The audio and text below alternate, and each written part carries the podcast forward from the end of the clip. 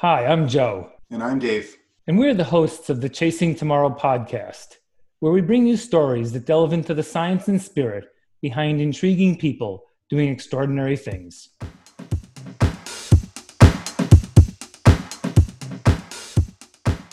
Welcome to the Chasing Tomorrow podcast. This week it's episode 41. This week we have Dane Rauschenberg on the call. Dane is an American long distance runner, author, and attorney who ran 52 marathons, one every weekend, uh, for an entire year and raised over $43,000 for charity in, in, in, in doing so. Uh, Dane has also run in 12 hours 84 miles, which is a big, big, big number. Dane also ran up the coast of, of Oregon, which is roughly 350 miles in seven days. And by doing so, set the FKT.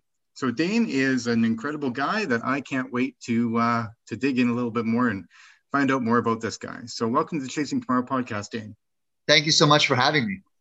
Yeah, Dane, great, uh, great to hook up. You know, you we're starting to get into some of the long distance stuff a little bit before the you know the hullabaloo of what's been going on lately with um, attention in ultra marathoning world and so you know maybe we spin back a little bit and start earlier than that even. You know we always love to get a little bit of the, the early story. You know were you a high school track runner? And did you run in college or did you find you know running later in your life? And and then we'll want to dig in a little bit to what's the motivation behind you know want to run a marathon a week. Everyone likes one marathon in a year.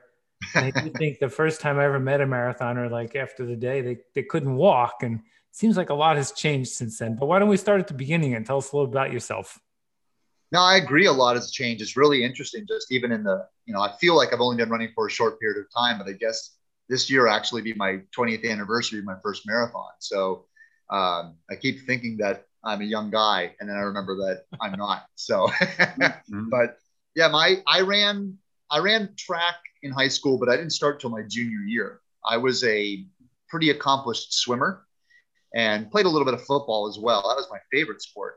But it was just my junior year. I had nothing going on in the spring. And my mom simply suggested that maybe I should run for run track just to stay out of trouble. And so I joined the track team and I had a decent high school career. I ran a 450 mile and a 205 800, but it was really easy to stay humble. Even on my tiny high school team, we, we were uh, a town of 5,000 people in Northwestern Pennsylvania.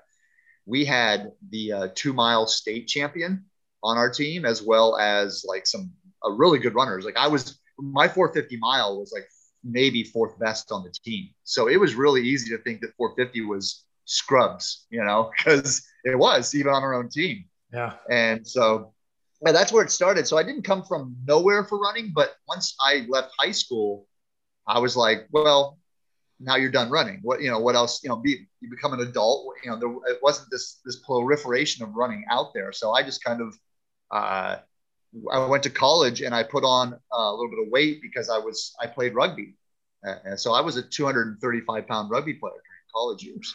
So there was the running was punishment. You hear that all the time as a joke, but that you know that was what we did. You know, mm-hmm. go run a lap. You, you drop a pass, you go for you run a lap. So that's where it started out.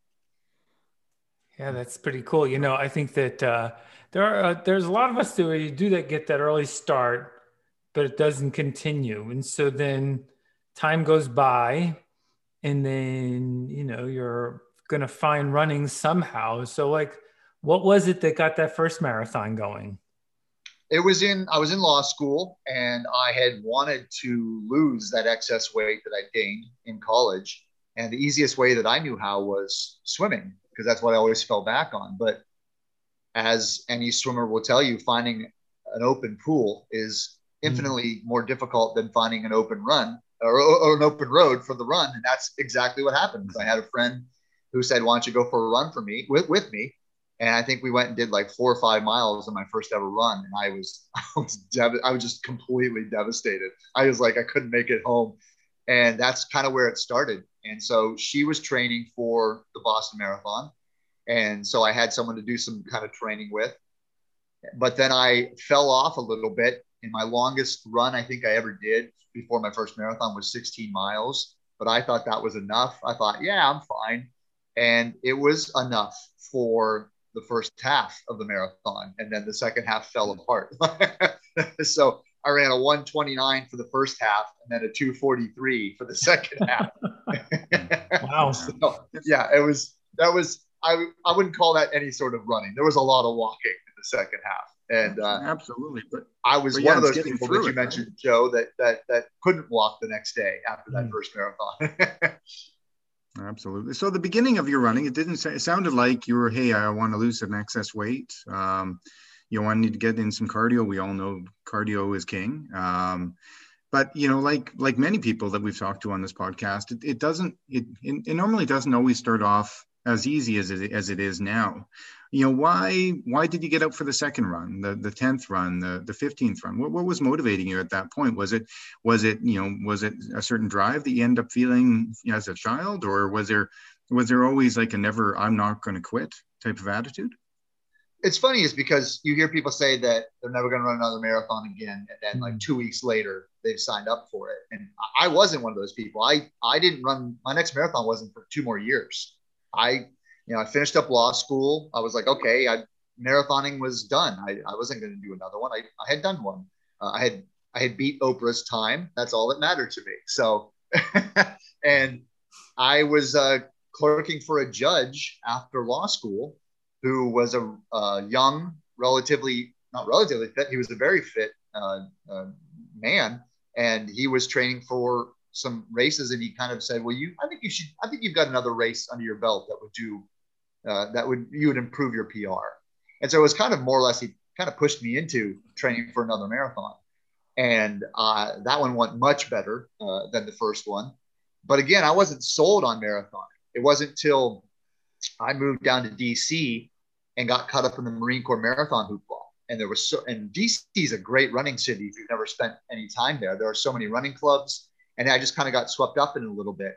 And it was from there uh, like a year and a half later, I was planning the 52 marathons. So it just went uh, went full gangbusters out of out of the gate. So I'd only had run six marathons when I when I decided to do 52 in a year. Mm, that's pretty cool. You know what I found in my marathon running, and I haven't done as many. You, I did like one year, I did one a month and that kind of thing. But there was a transition when I was said was where you were running marathons to a marathon runner you know, where you actually really fully had a good sense of what the feeling was like, the distances were like, you really could plot it out. Did you start to find that as you went through the 52, where this was like uh, not just going to run a marathon, but you could qualify yourself that way? Yeah, I, I, from the get go, my goal with running the 52 marathons was not simply just to show up and finish them. Um, I any marathon is tough to finish. Period. Like it doesn't matter if you run one or 175.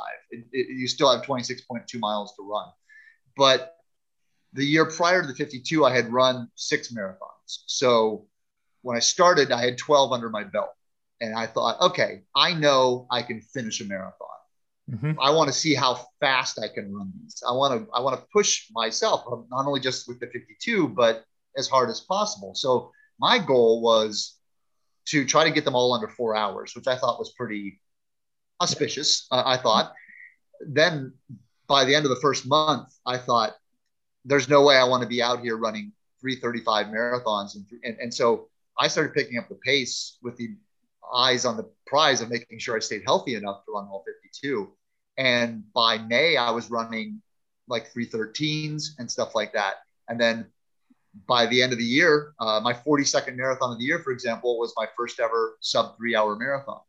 So when people say, How do you run a sub three? I say, Well, first run 41 in a row. And then magically, that 42nd one will be sub three. That's just the way to yeah, do it. That builds. Mm-hmm. I, in 2018, I tried to run across the across Canada in record time, and that was my experience too. Is that you know the only way to really get ready for the second week is to do the first week and the best thing about the third week is that it's going to be easier than the second week and your, your fitness builds so did you feel that with the 52 marathons week after week did you did you oh. feel that the fitness was was was was building from week to week it mind-bogglingly so. I mean, I, I, I love we're runners, we love stats. I won't bore you with too many, but I averaged the 329 for the first 26, and that's actually a little bit slower because Leadville was one of the fifth, of the first 26, so that that skewed the average a bit. But the last 26 were I averaged a uh, I think it was a 318, and the last 13 I averaged a 310. So I basically qualified for Boston the last 25% of the marathons. Mm. And and on very little running too. Uh, like for example, in November, I only ran four two mile runs the day after the marathon, other than the marathon, but I averaged a 310 for that entire month. And so it was, you're right, it was the muscle was getting stronger. And I know that not everybody can do that. I mean, um, but it, I think you're right that the more you train like that, the more the muscle memory remembers. And, you know, you can do some amazing things that you just didn't think were possible. So, so just to be clear, the, I've always thought that between, there was. Sorry, the week in between, you weren't training a lot. You were really just using the the weekend run to really be the mileage for the week. Exactly. I averaged only ten miles of running uh, per week for the entire year, other than the marathon. Mm-hmm. Um, it was thirteen hundred and sixty-two miles of marathons, and then four hundred miles total other running the rest of the year. And wow. yeah, it was it was I mean, back then, I mean, 2006 wasn't the Stone Ages, but I couldn't find much information on how to do something like this. So I was mm-hmm. kind of writing the book myself and experimenting and deathly afraid of any type of injury because my biggest goal, other than running fast, was the, the I absolutely had to run one marathon every weekend. I couldn't take off a break and then do like the Tahoe triple or you know anything like that. And it was it was being there and showing up every seven days and finishing that marathon. So that was that was the most important thing. I, and and I see lots of people doing really cool things and they set out to do them. And as say injuries come up or, or things get in the way, they, they change their goal. And that always that always bothers me. Just like just admit that it didn't work out. Life doesn't work out a lot. And I mean, I since that time, every time I see I mean, I can't even imagine like last year being two months into trying to run the marathon every weekend and all of a sudden a pandemic hits. You know what I mean? like, and then all of a mm-hmm. sudden your entire plan is thrown away. And that's, but that's life is, is things get screwed up. And so I, yeah, I wanted to stay as healthy as possible. And, but it really produced results that I didn't think were, were things that you could do. Well, I think that's, that's it too, is sometimes the goal is to show up on on on race day as as fit as you can so sorry as fit not as fit as you can as, as healthy as you can and so so hmm. was that your goal after let's say you did your marathon on saturday was that your goal starting on sunday morning to monday tuesday wednesday was to recover get treatment roll out stretch do all those things that you you you, you need to do. And then secondly um, what did that look like? What did that look like throughout the week when it came to recovery?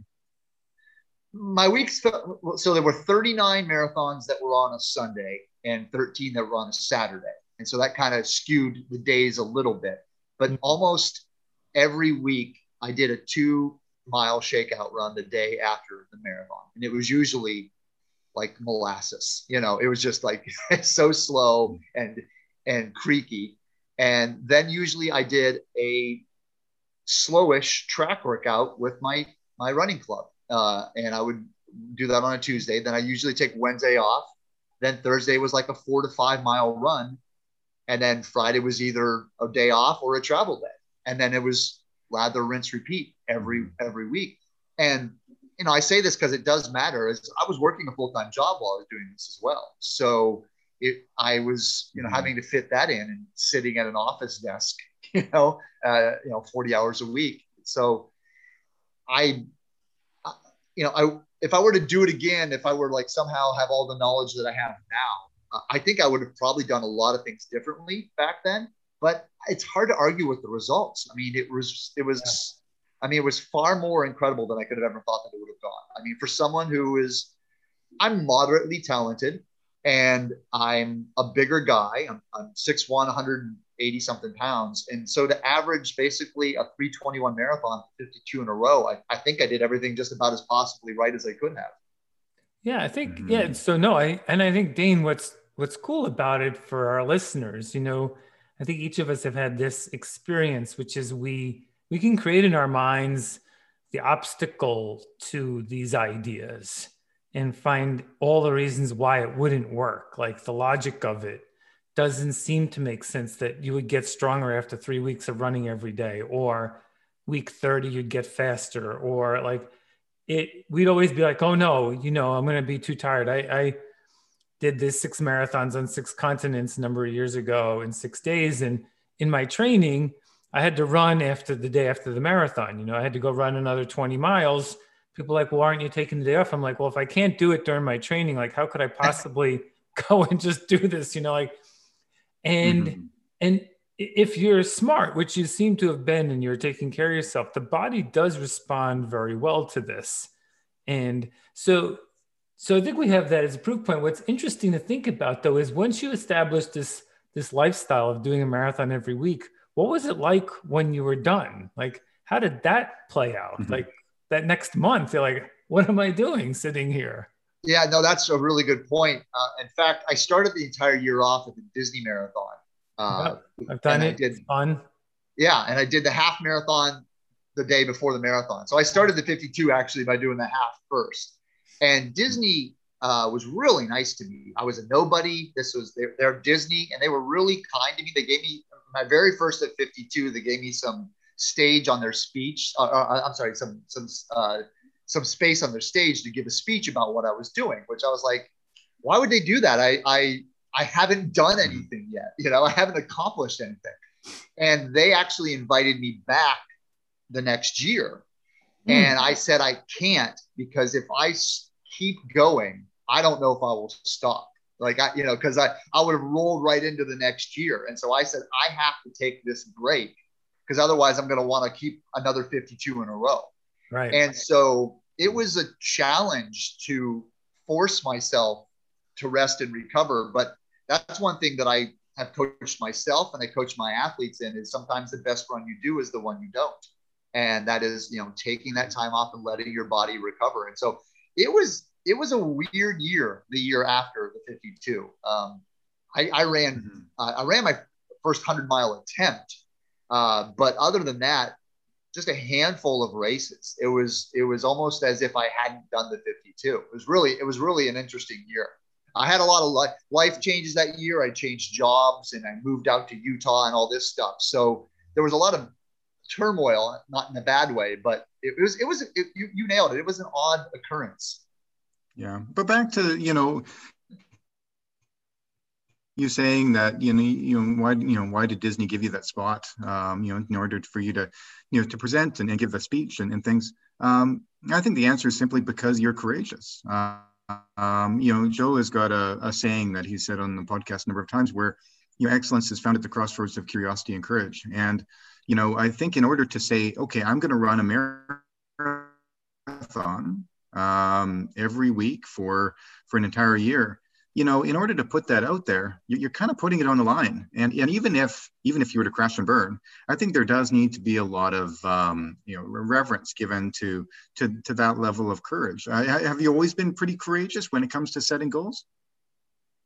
I've, I've been almost uh, i've always been yeah i guess i have. I've, i don't know if I say it's courageous as much as just a lot of a lot of faith in what i can do and that's usually based mm-hmm. on on experience experience. And you know some people say it's cocky. I just think it's confidence that's based on on past experience. And and in like in looking back you know my first ever ultra was just one month after i did my second marathon.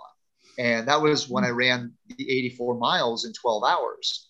And when i did that it was um i mean ultras were I mean, again, this wasn't 1975, but 2003, ultras were not where they are today by any stretch of the imagination. And when I ran the 84 miles on that, it was a one mile loop in a 12 hour race up at Erie, Pennsylvania. Uh, they told me I broke the course record, which I was like, okay, that's cool. That makes me happy. I didn't realize that it hadn't been broken in like 22 years and that, and no one's come close since on this particular course.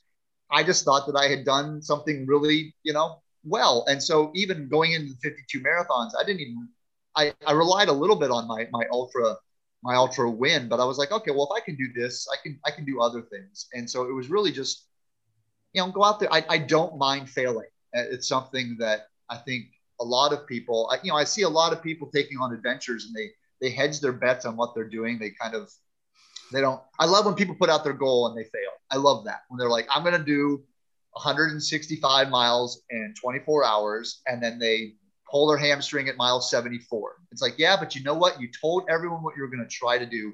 You didn't keep it secret and then, you know, hedge your bets later. So that I, I really have appreciated that and all the people that I've met in the distance world and or endurance world who who who put out their goals like that. I think it's something that's courage because it's really hard to do that.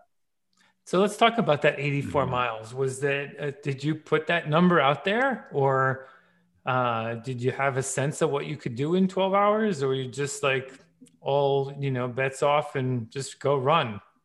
I had, I mean, I was absolutely ignorant of what I could accomplish that day. It was, it was absolutely, uh, in hindsight, it, it, it was the perfect weather day for me, which I have learned. I am, I am very susceptible to the weather. Uh, it's something that I, I, I, dislike about myself, but the, the, the, weather really affects my performance. Uh, it's why I have, if you know, I don't have all that many ultra finishes, like 25 or 26. It's really not a ton. And it's because I, I've learned that if I'm not going to get weather that's suitable to me, it's, it's going to be bad. So, because I have Gilbert syndrome, which is a liver disorder that makes it difficult to recover from strenuous activity. Now, I didn't know that till uh, almost a decade after I ran the 52 marathons. Mm. But in hindsight, it makes a lot of sense now. So the long-winded answer to your question is I went into that race. It was a it was about 40 to 45 degrees. It was overcast. It was chilly. It wasn't humid. It was what I've learned is perfect for my body. And so I mean I I had no eating strategy. I had I mean I had no idea. I I had a I had a my I had a Ford Probe. That was my car, a hatchback. I parked it backwards. I had Cheez-Its grapes and Oreo cookies with Gatorade in the back. Hmm. And I would just grab what I thought was necessary and just mm-hmm. I just kept running. I had no idea what was it. I, I think I vaguely, it's hard to remember exactly, but I think I vaguely recall thinking that 100 miles in 12 hours would be good. So for some reason, my 84 seemed completely in line with what I thought that I could do. I was like, you know, 100 would be good, so 84 is is not sh- is not too shabby. So I had mm-hmm. I had no idea what the record was. It's funny is the race actually downplays its record keeping, which I've always found a little bit interesting. They call it a fun run or a non-competitive run, and I don't know why they do that because you have a clock running and you're keeping track of the miles.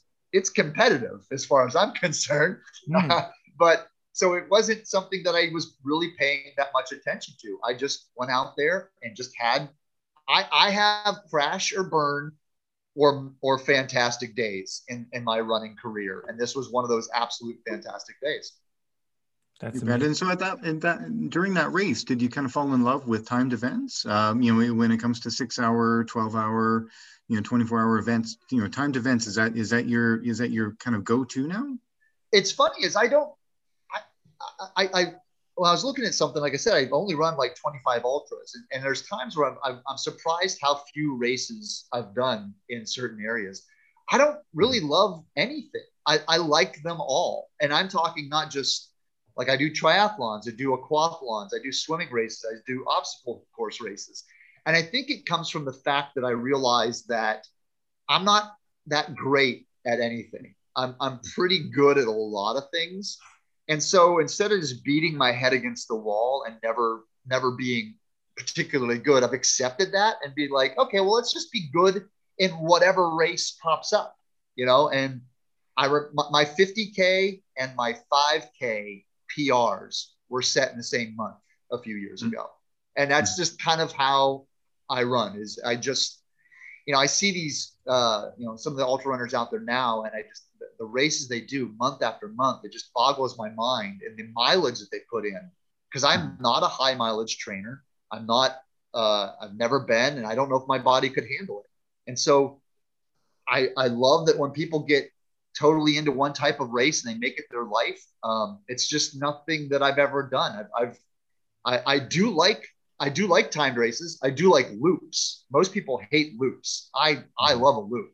Uh, you know, I I ran a marathon around a cruise ship twice. Uh, and uh, so I, I love loops. I, I, just think it's a way. I was listening to Bob Hearn's uh, podcast that you guys did, and how he likes to just break it down into like you know two minutes per loop, and it's just mm-hmm. he's right. It's so simple. You don't have to do anything, but just this loop, this loop. Yeah. Well, I think that's true. There, there are so many fun things to do. You know, it's like I, I look at my season. I'm going to be in another month and a bit. I'm going to be running yeah, an FKT. It's 333 miles across the province. And then, you know, a little bit after that, I'm doing a track 24 hour race, and I'm going to go do a trail 100 miler, and then I'm going to go do a bigs, um, or sorry, backyard style race. And so, you know, there's so many things in, in the ultra running world and the running world, really, even, you know, 5Ks are fun. Um, but there's just so much variety. So well, that's a lot. 5Ks are not fun. Like variety is kind of the spice for you. He said 5Ks aren't fun, but yeah, yeah, yeah, no, yeah, yeah, I couldn't agree with you. Yeah, 5Ks are not fun. Yeah. yeah. they they're fun when you're done, but and right. they're done pretty quick. But, yeah, no, absolutely. But uh, variety is a spice of life for you? you. You you like doing a little bit of everything. Yeah, I mean, like I said, I'm I'm actually, I mean, if you just put the times in a, in a spreadsheet, I'm a better swimmer than I am a runner. Hmm. You know, and so uh, there's aquathlons out there, which are the swim runs but they are almost always sprints. And I'm not a sprinter. You know, I, I you know, the, the, the longest one I've ever seen is like, it's a 15K run and then like a, like a, like a mile swim. And that's, and I, those are few and far between, but that's right about where I would actually start to be pretty competitive. Um, I mean, I qualified for the world championships in the aquathlon a couple of times, but I, I think that I, I say that simply. I never, I say never apologize for your competition, but I, I will say I think the competition is a lot lesser in those type of races. You know, mm. but I'm just, I'm not a sprinter, and so, you know, when it's a 5K run, I'm like, oh, I mean, that's my warm up. You know, I can't even hmm. really get my muscles warmed up till then. But I would mm-hmm. love if there were more, you know, 20K runs with a with a with a mile swim on them. I think that I, I would actually start to be I don't want to say world class, but maybe national class because I, I mm-hmm. combine those two skills particularly well. And so I would love to do those. But yeah, anytime anyone mentions any race ever, I'm almost always like, yeah, that sounds fun. I'd like to do that. It doesn't matter what the distance is, or I'm like, yeah, that sounds, yeah, let's do that. That sounds, that sounds good. Mm-hmm. And I think that's a great attitude, Dane. And you know, I think if we were con- looking at all the guests we've seen over the year, I don't know if they'd characterize it the same way but it's a little bit like you know you know hey dave want to come out and play and we're like yeah this is let's go do something you know it's it's the being active right I mean, we we do have a lot of very talented people on the podcast but it isn't and they but they're humble they're not trying to count and say oh i'm better but they do love being in motion right that's mm-hmm. what we find is that this system that we run you know who we are is is capable of that, you know, beyond what you would imagine. I mean, we've actually, we're designed, you know, it was, we talked to Johan Steene last week and he said he was influenced by, you know, Born to Run. And in the Born to Run book, you know, we compare against how come we're better hunters in an endurance world than an animal is. And we've been designed to move. And when we don't move, I think we get fussy. But when we move, and, you know, we'd love to encourage, what's fun listening to you is, you know, everyone on this might think, oh, well, all I have to do is run. But no, obstacle course races are great. You know, we had a couple of former champions on who do OCR stuff. And then there are these combinations, and swimming is a phenomenal sport for motion. And we haven't even really talked cycling, which is another way to get out and move around with triathlons. So, um, so as you coach some of the, you know, your people in your team, like what is it that you try and encourage them to do How, what is like your style of coaching and maybe some of our our listeners can benefit from some of what you've learned what i try to do with my coaching is i i really get to know i don't i don't have a vast volume of, of athletes you know it's it's 20 at most uh, and it's all virtual. It's all you know it's across the country across the world actually. I've actually have some athletes in europe. And what i really get to know them on a personal level and then I see what they're racing and I try to think what I would do if I was training for that race and I was at their fitness level. And so I really, you know, sit down and I just, you know, put my mindset into theirs and just try to uh, just in, encourage them to realize first and foremost how lucky they are that they get to run. And and that seems like a frou frou type of, of thing but it's goes back to the humility of the our sport uh, in any sport honestly that has a clock because it's really easy to realize that no matter how fast you run you you will never beat the clock and unless you run zero minutes and zero seconds there's still you can still go faster and so it's more about just pushing yourself to be better than you were yesterday. And, and if you aren't better than you were yesterday, that's okay. Maybe you'll be better tomorrow. And, you know, and there's ups and downs. And, you know, now that I've been running for, for 20 years, it's really interesting to talk, to remember talks that I had with people who had been running for 20 years when I first started and mm-hmm. how they had so many ups and downs. You know, they're like, yeah, I had three years where I didn't have a good race. And then all of a sudden I popped out a 10K PR at age 42 or something. They're like, I have no idea why. And that has always given me hope when I've gone through stretches where it's just like, all right, well, you know, I'm rapidly approaching 45. You know, maybe my PR days in the shorter distances at the least are, are behind me. And then I go and I have a run in the middle, you know, on the Tuesday and I run like you know a 655 pace for 10 miles. I'm like, wait a minute, that's that's that that shouldn't have happened, you know. So hmm. uh, it's just all about just enjoying enjoying how lucky we are to mm-hmm. be out there and be able to do this. Um, you know, my father was crippled in a hunting accident right before I was born. Uh, he passed away a few years ago from Alzheimer's. But in the entirety of my life, I never saw him, you know, walk. I mean, I mean, a little bit, you know. And so I don't I'm not sitting here saying that like I think about him every day and how lucky I am that I get to run. Mm-hmm. Uh, that would be that would be false. I don't do that. But without a doubt, it pops in my head every every once in a while. You know, when you complain about oh I have to go do 20 miles today, I always say no, you don't. You don't. You don't have to. You get to. This is this is a mm-hmm. treat that you get.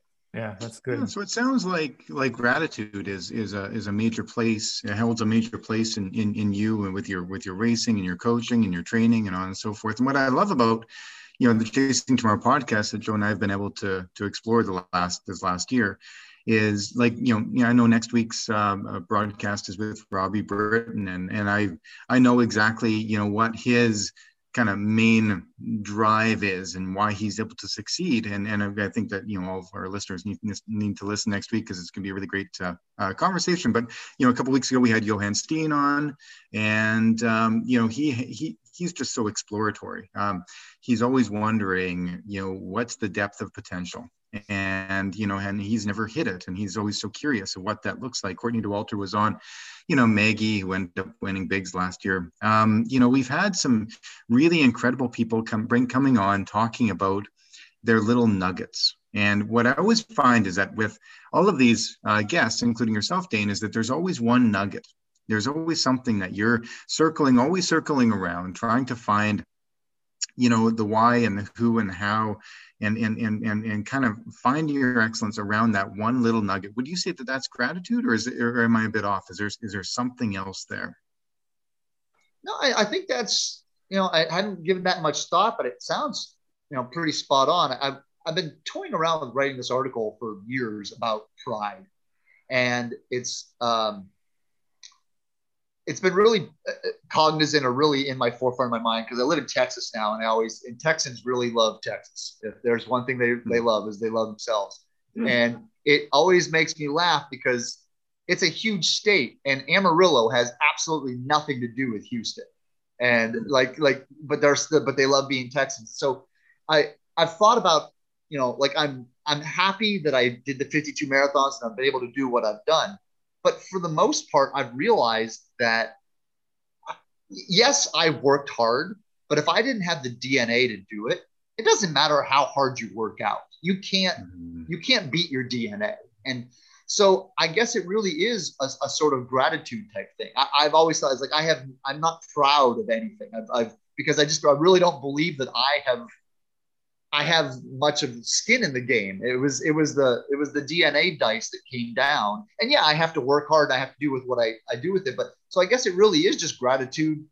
that I have what I have. You know, I've got both my legs. Not that you need both your legs to run. I have plenty of friends who've, who've lost a limb who still go out there and, and do that. But the fact that I have good health, that I have never had an injury that has sidelined me, or all those things, like I mean, you really have put put it into a nutshell. It is gratitude. It's it's mm-hmm. just pure happiness that yeah, you might go out and go for a run and feel like crap, but you but you still got to go out and feel like crap. And that's a pretty mm-hmm. pretty cool thing to to have. Mm-hmm. Yeah, I think I think you're underplaying a little bit of um, how much you've realized with the potential that you have. Uh, and so I think the gratitude comes from the acknowledgement inside. And, you know, I think Johan touched on this a little bit. You know, we're all sort of in desperate search of answering the mystery of life. And sometimes these activities get us closer to understanding, you know, sort of what is it, what is, if there was a responsibility that we have, you know, other than treating other people well, the responsibility to ourselves is to sort of leverage the resource that you have, whatever it can do. Doesn't matter. Like we don't need to, a coal miner, a marathon runner, you know, uh, public office, doesn't matter which one. It's just using those resources. And you've decided to do that. We haven't even talked about the books that you've written, the speaking that you do. You're a lawyer. You're doing this And, in so you don't have any privilege over anyone, right? None of us do. It's only earned. That's what we earn in our lives by what we choose. And you've been very explicit about that throughout your life. And I think that uh, that that's you serve as a good role model when you do that, even if you're humble about it. You know, we know that the best in the world are deeply humble you know, because they look inside and just see a regular person, and outside it might come across differently. So, one thing though that I think how that works is how you use your time really matters. Um, clearly, if you're going to do as much as you've done, whether it is those 52 marathons or writing, I don't know, is it five books you've written? And um, you, you find a good way to use your time. Do you think that's another one of your core sort of strengths because and focus right focus on outcome use your time create some good outcomes well it's funny you say that because as i mentioned earlier i was surprised how few ultras that i've run so i feel like i i, I sometimes haven't used my time the best i could have and uh, but then i realized I've run 165 marathons. I've run over 100 half marathons. There are only so many weekends in, in, in one's life. And so I just happen to do those to start off with. And that's what I like about ultras. I mean, 45 to me feels old, but I honestly, I think I'm kind of, you know, I've got what, 30 more years of running ultras, you know, and, and, and maybe breaking times down there. Maybe I won't break my 5K PR anymore, but, um, but yeah, it's kind of funny as I feel I think it's the fact that I feel like I've that I don't spend my time properly. That maybe to everyone else I do spend it properly because I'm, I'm always feeling like like I've got a stack of books that I'm that I'm reading, and I always feel like I'm not reading them fast enough. You know, I, I, remember watching The Matrix back in the day when he plugged in and goes, "I know kung fu," and I was like, "Oh my god, that would be awesome if you could just immediately have information," you know. And so it's just wanting to do everything that I possibly can uh, with with every single second, and and being, you know, that's why this past year with this pandemic has just been, uh, it, it's not been fun for me at all, and mm-hmm. and I've been healthy, uh, and and so it, obviously some people have been hurt way more, but it's like I had all these great experiences planned. I was I haven't traveled to Europe that much, and was going to run um, around Loch Ness. It was an 80 mile race around Loch Ness. Then, like two weeks later, or maybe it was the next week, I was going to run a marathon in Liechtenstein, which is hilarious because Liechtenstein's only 13 miles long. So there's that. And then I was going to run across the, um, uh, I'm going to probably mispronounce it, but I think it's the Millau Viaduct. It's a bridge in France, it's the highest bridge mm-hmm. in the world. And that race is only run every other year because it's a, it's hard to shut down and all three of those were canceled. And I'm just like, mm. ah. So now in my mind, I'm like, I just lost a year. I just lost, you know. And so I'm always trying to to use my time properly and and and from writing the books to to speaking to, to people and, and realizing that I've created a platform through what I've done that makes me a little bit more recognizable than than than more accomplished runners. But I I want to I'm not going to bemoan that I've been given that platform. I'm going to use it the best I can to try to inspire other people. When I was uh, trying to name the title of my book, and I've only written one, it was going to be "Always Happy, Never Satisfied." Oh, and uh, and I think that that sounds like Dane to me. You know, so the satisfied is about our performance and really using our system to the best degree possible. The happiness is intrinsic about how we feel about ourselves, and we should always you know, we would say, I say, look, you, you, can allow yourself 24 bad hours, but no longer than that. You know, we have to yeah. move out of that state because happiness is up to us. And even in a tough circumstance, but satisfied is about performance. And yeah, so, you know, we're always careful about that because others are working at their level of performance and right. they don't have to be satisfied. So yeah, I mean, your, your numbers are big. There aren't a lot of people who would put up that many big numbers. And you do have a lot of life left. I might even offer you might have 40 or 50 years, depending on how uh, how health care evolves over time and right, dialing right. in uh, some of the things that we're going to be able to do for ourselves. Um, but I think that you know having that attitude is is really important in in creating community of people who are there to help and support each other uh, is a critical part of that, which is why it's nice what you share, whether from the stage or privately with the coaching. Um, you know, if you were looking back at, you know, some of what you've written, uh, you know, or is trying to communicate something, what, what's the theme across your books that we can take away from there? Well, my, my most recent book was my first one that was not running centric. It was more inspirational and motivational. And I really think that that's that sums it up. And it's it's it's entitled "Ignore the Impossible," and that's become kind of well, I, I don't want to say it's become my theme. It was funny as I was looking back through some old blog posts and stuff, and I was saying it like in 2008. I was like, oh wow, I haven't had an original idea in 13 years. So uh, I I think that's what it is. It's it's to realize that I don't agree that you can accomplish anything. I, I'm a realist. I'm like, there's a lot of things you can't accomplish, but you don't know what they are until you repeatedly try and try and try and try.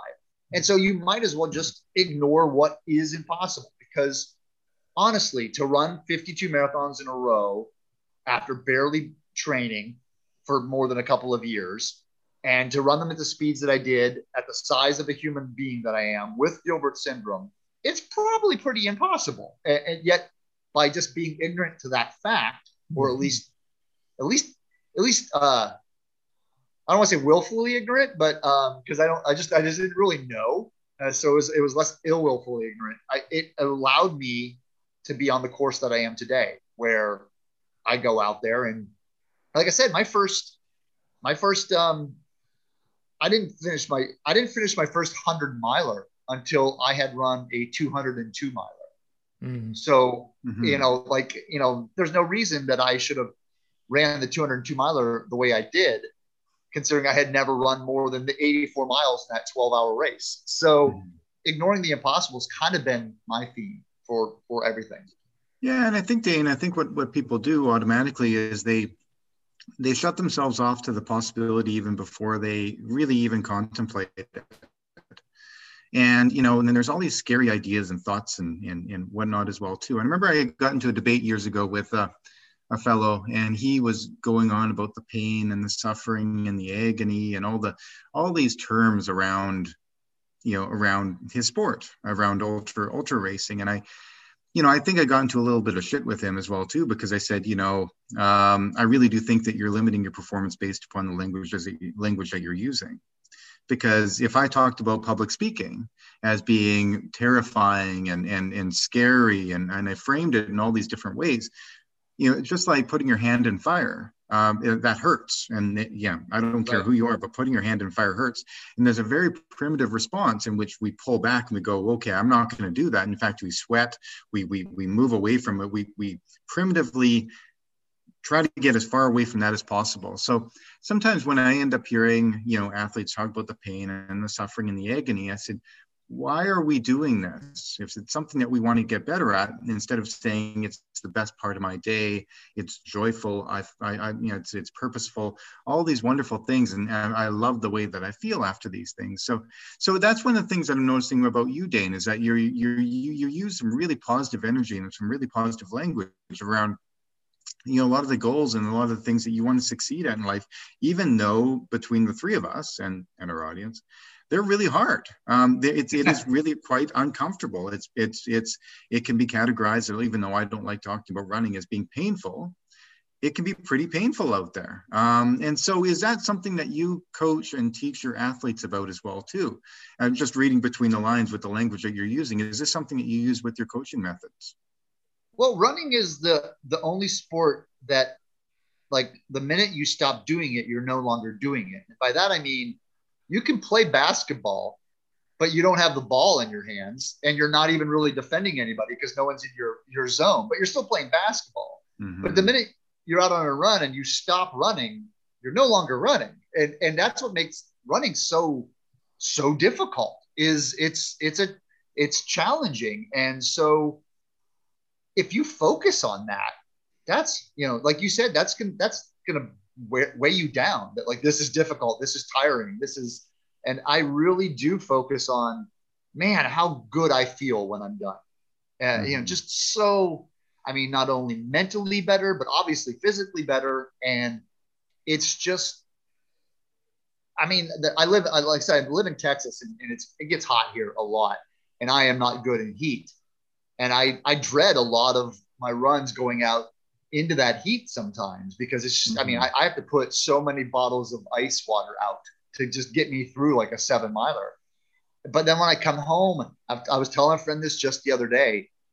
After my run, shower, and sitting down for like lunch, that is my happiest part of my life. Is just that post run glow where I'm about to fill my body with calories and thank it basically for allowing me to get through what I just did. It's just it's fantastic. It's just it's like walking. Mm-hmm.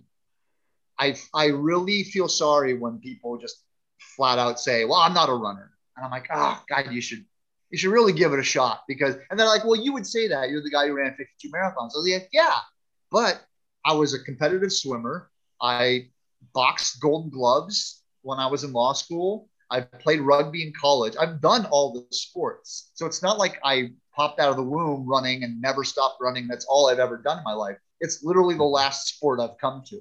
And mm. I and it's my favorite. So it it I've tried them all. I, I, mean, I don't think I haven't tried cricket, so I have no idea. Maybe cricket's better than running. It's never too late. that time. No, I think there's simplicity in the experience. And you know, I think that even some part of the sport we've started to highlight that everyone doesn't have to look the same in running.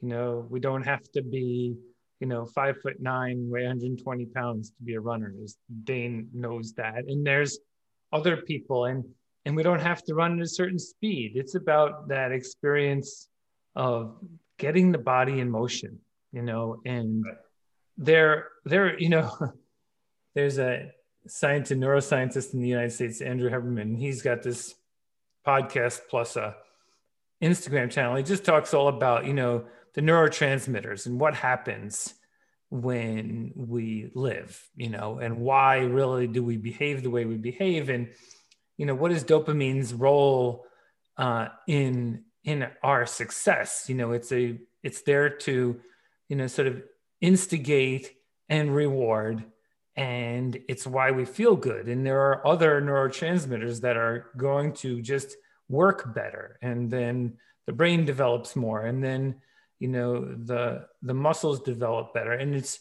there we're made to we're the only creature on the planet who improves over time. You know that's what we do. We're capable of doing that. And so um, you know a cow is a cow. They've been the same forever and a fish and so on. You know evolution sort of ended. And so the part about running is it can sort of crystallize a lot of those at an individual level, which is where power comes for any of us, right? It's one of the best things to prove is to yourself, you know, what you're capable of. And so, yeah, that you found that is what we're always hoping that others find is their version of that.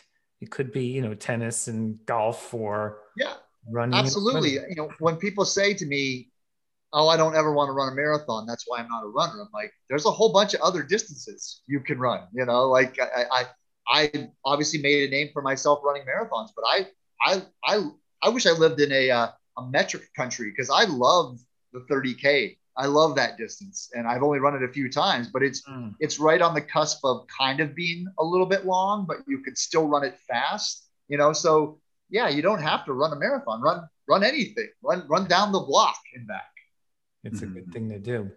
Yeah. So now, as you think about uh, right, twenty years, some significant accomplishments. You know, we made a joke earlier on. You know, you got your own Wikipedia page, which is always sort of that. Uh, that mark in life oh i made it because there's enough to talk about but you know do you have a sense of uh, you know what you're chasing tomorrow is what's next for dane i mean because you we know you got lots of years left but where's your imagination taking you i mean i have no shortage of of not only races that i'd like to run but also kind of like stunt runs that i'd like to do you know like you know run across the country or something like that um, that really just comes down to finding like the time and the and the the crew that can go with me and and and that sort of thing. I, there's I mean I have more ideas than I have than I have money. That's the that's the thing.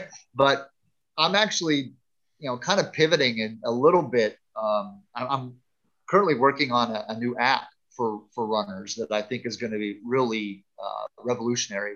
And so, you know, I've I've was very fortunate to become become friends with both um, Bill Rodgers and Dave McGillivray, the Boston Marathon race director, yeah. many years ago, mm-hmm. and saw how I don't know if they, they planned it this way, but I think they, you know, especially elite runners like Bill, they knew they weren't going to be elite forever. And so they like kind of pivoted into how they could keep running in their life for the rest of their life.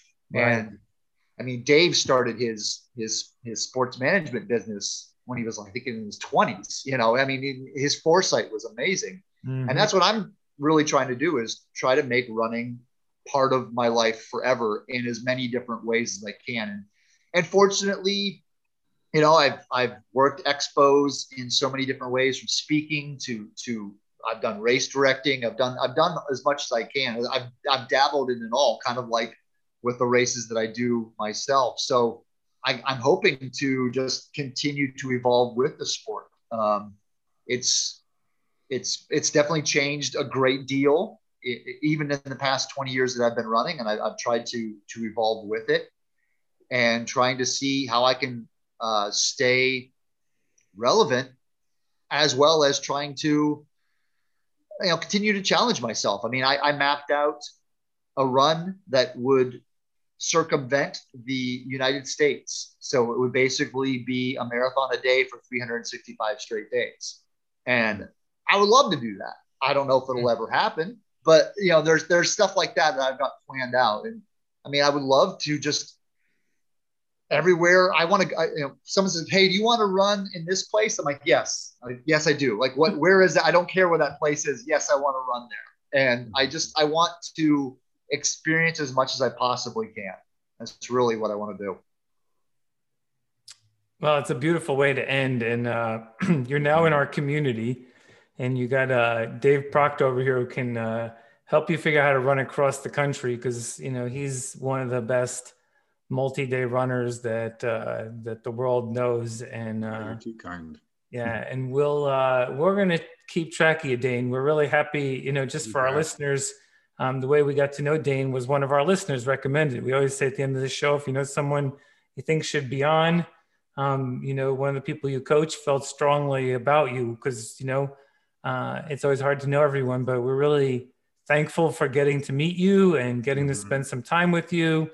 Um, and uh, just think of us as part of your crew someday, and we'll be out there with you. Well, that's, I mean, you know, I've heard people say that that you know, ultra runners are the most welcoming people. And I, I, I quibble with that. I just, I just say runners. I, I really don't, mm-hmm.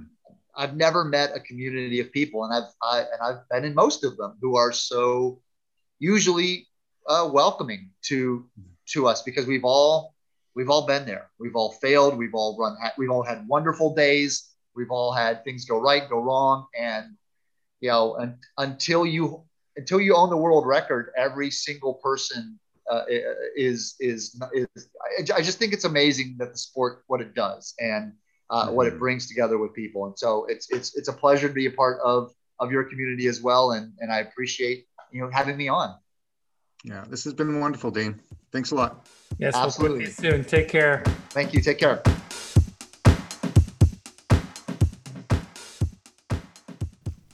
Hey, Dave, Dane is a really cool dude. I mean, talk about someone who gets the most that they can out of 168 hours in a week.